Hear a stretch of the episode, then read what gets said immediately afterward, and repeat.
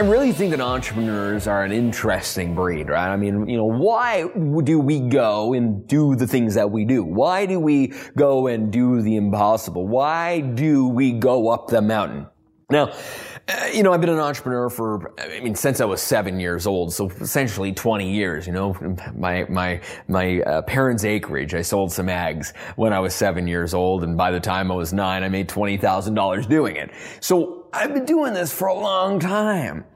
But what I've realized is that perhaps the reason that we are entrepreneurs is because we're just wired a little bit differently.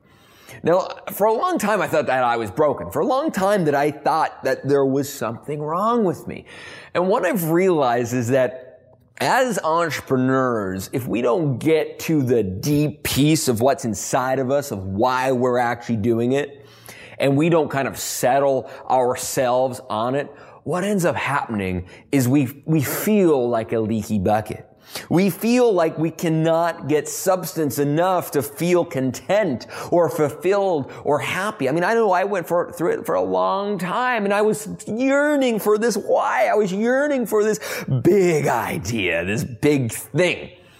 And then, of course, what ends up happening is we get so caught up into the day to day because we get to have to get caught up in building this business and we get caught up in our ego and we get caught up in all these different types of things and we lose the want for the search. We lose the want for trying to figure out why we're actually on planet Earth, or at least we think we do.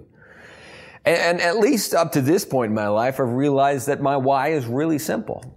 My why is being able to show up and be a servant and be an amplifier and be a light bringer to those that I work with. I mean, it's why I work with entrepreneurs to scale them to seven and multi seven figure businesses. It's, be, it's, it's a reason why, so that they can have abundance so that they can follow their why. And I've just come to the realization that if I want to not have a leaky bucket, but rather a solid chalice, then it comes from being able to just show up and do the work and be passionate about being able to help those that I'm passionate of helping. And I struggled with this for such a long time. I struggled with this and it all came down to a simple piece.